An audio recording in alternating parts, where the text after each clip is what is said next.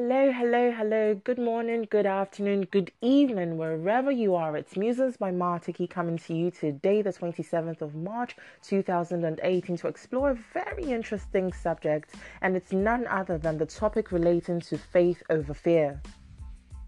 I know we may already know the meaning of faith and the meaning of fear, but this podcast could perhaps give us a different perspective to how we've viewed or understood them in the past. Referring to the Bible in the book of Ephesians, chapter 2, verse 8, it states, For by grace you have been saved through faith, and this is not your own doing, it is the gift of God.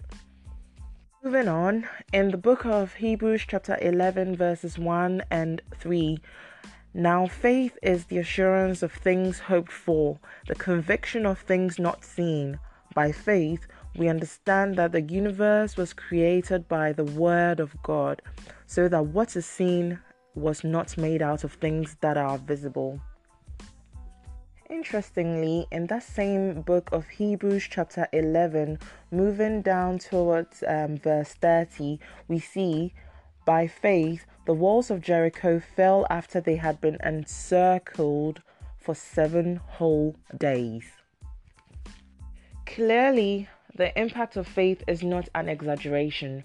We've seen how some of our personal progressions have been through faith We've also seen how the world was created through faith. And also, we've seen how the walls of Jericho came down through an act of faith.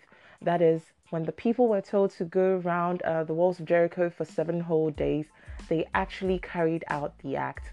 And can you imagine the walls that were built from firm foundation with firm material came crashing down. Is that not amazing? Need I say more? I'm not going to delve too deep into the subject of fear. Reason being, I, for one, I am a scaredy cat sometimes. And I'm sure you are one too.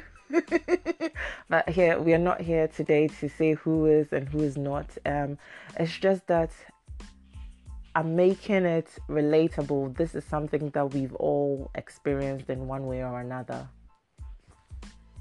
Sometimes we may feel enslaved to fear because of some sort of sin that we're still engaging in or a personal flaw that makes us uh, feel less worthy or makes us feel like we can't achieve a certain goal or makes us feel like oh certain things are not for us they're for other people to do and you know we fall below the standard and we're not good enough and it all sorts and I'm just here to tell you that it's just a state of mind. It's just some chemical in our head or it's just the devil coming and making us feel like you can't do it, you can't do it. No, you cannot. But yes, you can. I'm here to tell you that you can. Just let faith trump over the fear whenever fear comes creeping into your head. Simple as that. Simple, simple. But well, it's not that simple when it comes to practicing it because when you're in the act, you sometimes just are given to fear, and it's not really what we should be doing. There was a man in the Bible by the name Bartimaeus who was out um, somewhere where he could hear that Jesus was about performing miracles and he decided to give it a shot. So he was screaming, Jesus, come heal me. Jesus, come save me. And the people who were sitting around or standing around Bart were like, Shut up. This is not for you. Shut up. This is not for you. And, you know, at some point he got Jesus' attention. Jesus came down uh, to where he was, performed uh, his miracles on Bart, and Bart was able to see again. So, you know, that act of Bart calling uh, onto Jesus to come and heal him was an act of faith. And the people around him who were like, shut up, this is not for you, blah, blah, blah, they all can be seen as an epitome of fear. So, this is an example of where faith trumped over fear. This is what we should be practicing because, you know, at the end of the day, that is the right thing to do.